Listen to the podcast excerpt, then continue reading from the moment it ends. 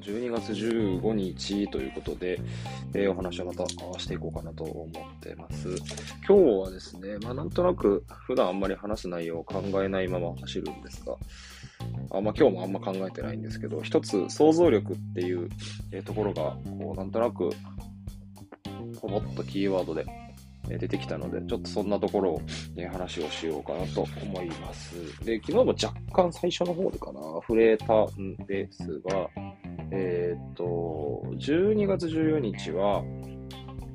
えっ、と、まあ、こう僕の好きなジャンルですね、あの古典芸能、講談っていうのがあて、え、その講談の話の中で、えーと、アコーギ試練っていう話が、え、あるんですね。いっぱいこうお話があるんですけれども、500ぐらいあるって言ったかな、え、話が、まあ、あるんですが、まあ、そのうち、まあ、アコギ試練というかね、えっ、と、まあ、アコの老子たちが、まあ、上司の、まあ、無念を晴らすために、えー、仇討ち、まあ、敵討ちをするという、えー、お話です、ね。自分の上司が、まあ、こう不遇な形で、えー、亡くなって、えー、しまって、えー、その、まあ、それの、まあ、因果にある、まあ、関係ある、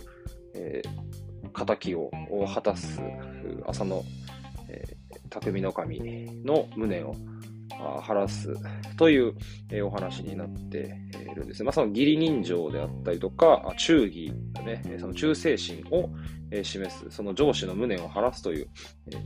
お話になっているんですね。で、その時に、すごくこう、いい話が、こうまあ、いっぱいあるで、僕は別に全部知ってるわけじゃないんですけど、あって、え、ー、と、南部坂雪の別れっていうお話がこうあるんですね。で、えーと、ちなみに言うと、この南部坂雪の別れという話を、僕が初めて聞いたのが、もう何も実は話もわからないまま聞いたのが、えーと、これが去年の、えー、所沢での、えー、白山先生の独演会、初めて行った独演会で、え、最後大鳥で、一番最後の演目が、え、南部坂でした。で、えー、結局今年は行けなかったんですが、今、えー、ちょうど白山先生があ主任、まあ、こうメインでやっている、えー、こう末広亭、新宿の末広亭というところがあるんですけど、そこで今、寄席をやっていますが、あそこで、え、昨日、まあ、ちょうどその12月14日の、最後の演目、白山先生の演目として、南部坂雪の別れをやったそうです。何やったのかなと思った南部坂雪の別れをされたそうでございます。で、なんかね、そこにやはりこう想像力っていうところも、すごくこうグッとあるなという、えー、お話、えー、なんですね。この話はですね、もうすごい話で、えっ、と、まあ、ストーリー的に言うと、えっ、と、まあ、その中心蔵に出てくる、えまあ、の話に出てくる、まあ、メインの大石倉之介っていう人がいるんですね。で、えー、明日、俺は、こう、上司の敵討ちに行くんだっていう、まあ、前日ですよ。前日に、その上司の元奥さんのところに行くんです。まあ、元奥さんというか、上司死んじゃってるので、まあ、今はこう、独り身の奥さんのところ、まあ、お寺にいるんですけど、え会いに行きます。で、まあ、別れを告げに行くというか、いや、会いに来ただけっすよ、みたいな感じで、えこう、話をしにいくんですね。すごい簡単に言ってますけど、前とに言うと、そんな感じ。もえーと、上司の、亡くなった上司の奥さんに会いに行って、いや、ちょっと寄っただけなんで、って言いつつ、いや、俺明日行くから、えー、なんとなくこう、一回顔出して、えー、フラッと来ましたみたいな感じにして、えー、その心の中で、えー、こう、なんていうのかな、行ってきますみたいなことを言ってるっていう、えー、筋の、まあ、お話なんです。ざっくり言うと。で、えその中で、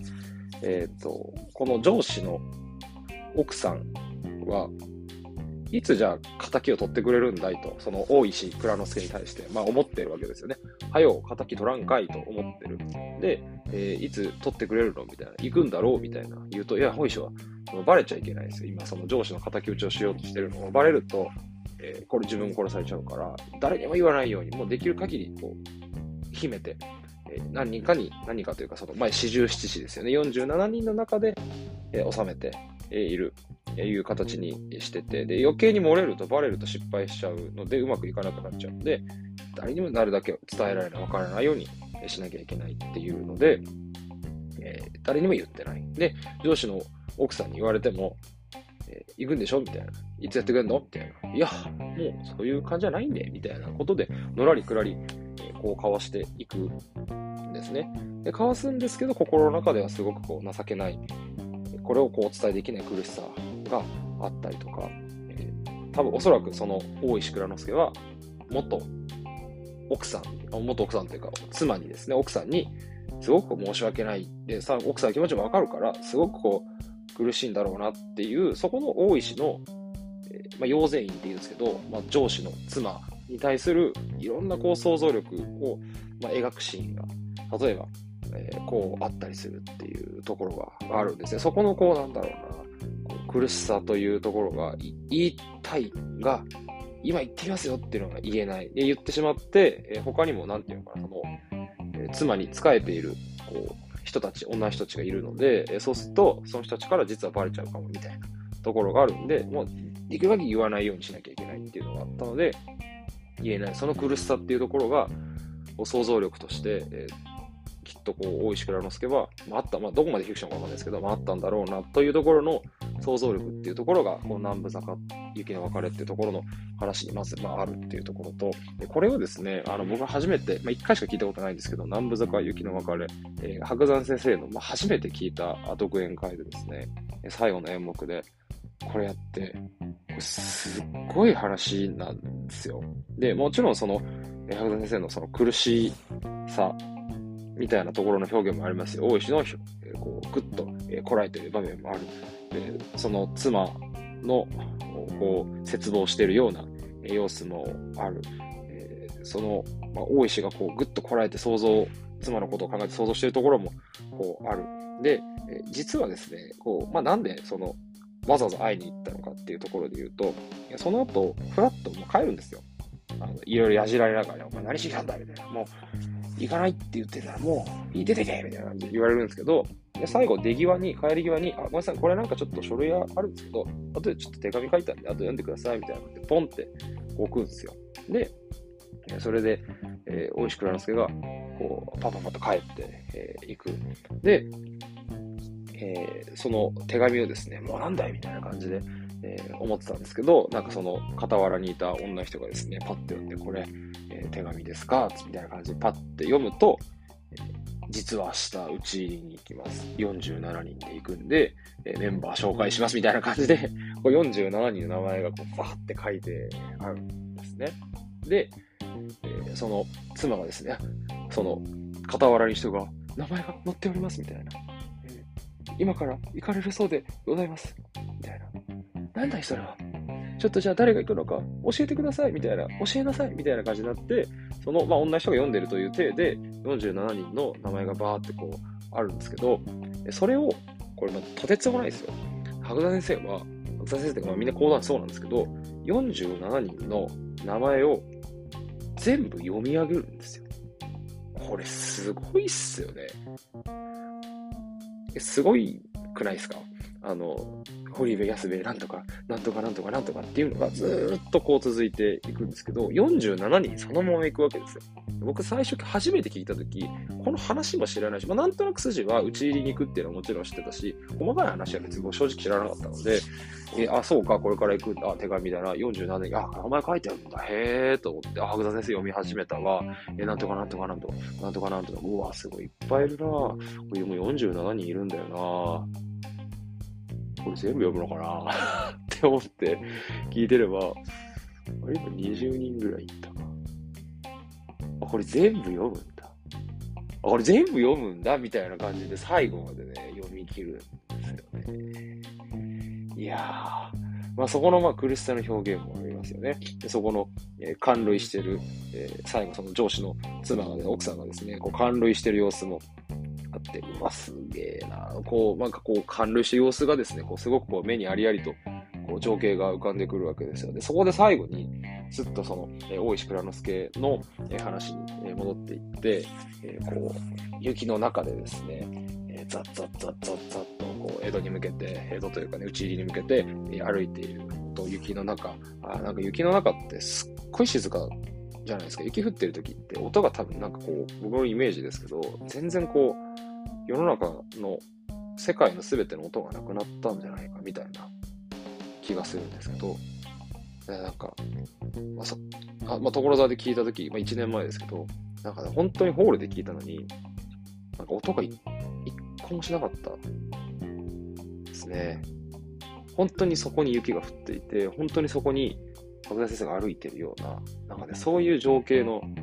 描き方でしたね。ピンとこう張り詰めたようなえ空気の、えー、そこを大石倉之介ともう一人部下がいるんですけど、二人でこう歩いてる、ざっざっざっと歩いていくっていうような、あ本当にそういう空気感があったなというのを思い出しました。まあなんかそれが想像力というか、まあ僕の想像力というか、そのなんていうのかな、想像させる力ですよね。その世界観のこう描き方なのかなと、えー、思っておりますという話です。えー、まあ、後期試練自体の話っていうのは、こう、まあ、いろいろこうあるんですけど、忠義の話でもあり、えー、人のこう別れを描いているものだそうなんですね。まあ、これも白山先生、またはその白山先生の、また、えっ、と、兄弟弟子というんでしょうかね。兄弟弟子じゃないね。えっ、と、えっ、と、神田三葉、三葉先生じゃねえな。えっ、ー、と、他の神田派の先生いらっしゃるんですけど、その人曰くお別れの物語だっていうところのお話だ、えー、そうなんです。確かにそういうこう別れのところのシーンって、えー、お互いこの、そう、相手の気持ちを思うまかったりしていくわけですね。そこの想像力っていうところもあったり、こう双方のこう気持ちの読み合い、たださ、そこに果たして言葉に出すのか、あそれは出さないところもある。まあ、そこが多分日本人の美徳の部分もあったりするっていう、お互いのこう想像力が配慮につながり、相手への敬意につながり、関係性を築いていくんだなっていうところを、ぐっと、まあ、改めて感じた、まあ、そんなところのお話ですね。で、まあな、まあ、その話ももちろんそうで、で、想像力っていうところの話で、今、こう、読んでる本が、まあ、いくつかあるうちの一つで、LGBT の本を読んでるんですね。LGBT の、まあ、入門の本みたいなところの本を今読んで、えー、いるんです。で、えー、っとまあまあ、きっかけ自体は、まあ、実は、まあ、ある、えー、形で、えーまあ、ちょっとぼかしますけど、ぼかしてさらにぼかしますけど、もともと肉体的には身体的には、えー、女性で生まれたが、えー、精神的には男性であったので、えー、そして恋愛対象が自分が好意を抱くのは女性に好意を抱くっていう方と、まあ、まあ、とある縁で、えー、今お知り合い、お知り合い、うん、まあお知り合いになり、えー、そこでその人といろいろ話をしていく中で、なんか僕も少し、えまあ、えー、まあ、多少勉強は、勉強というほどでもない、知識がちょっとあったので、え少しいろいろお伺いをしたり、えしたときに、何冊か本を貸してくれて、で、その本はまだ全部読み切ってないんですけど、いくつか読んで、あと1冊だけちょっと漫画みたいなのがあるんですけど、えー、読んでます。で、えー、さらに、まあ、こう、僕ももっと、あ、こう勉強しなきゃなっていうところ、やはり例えばその言葉の使い方、言い回しっていうところで、いや、えー、実はこれ、こうなんですよっていうふうに教わって、なんか僕がちょっと誤った、相手を傷つけるような誤った使い方をしていたようなので、ああ、そうなんです。ごめんなさい。本当に無知で大変申し訳なかったと思って、えー、改めて、あやっぱこれ勉強しなきゃなと思って、まあそういった本を一冊自分で買った。で、借りた本とは別に自分で買った本があって、それちょっと勉強は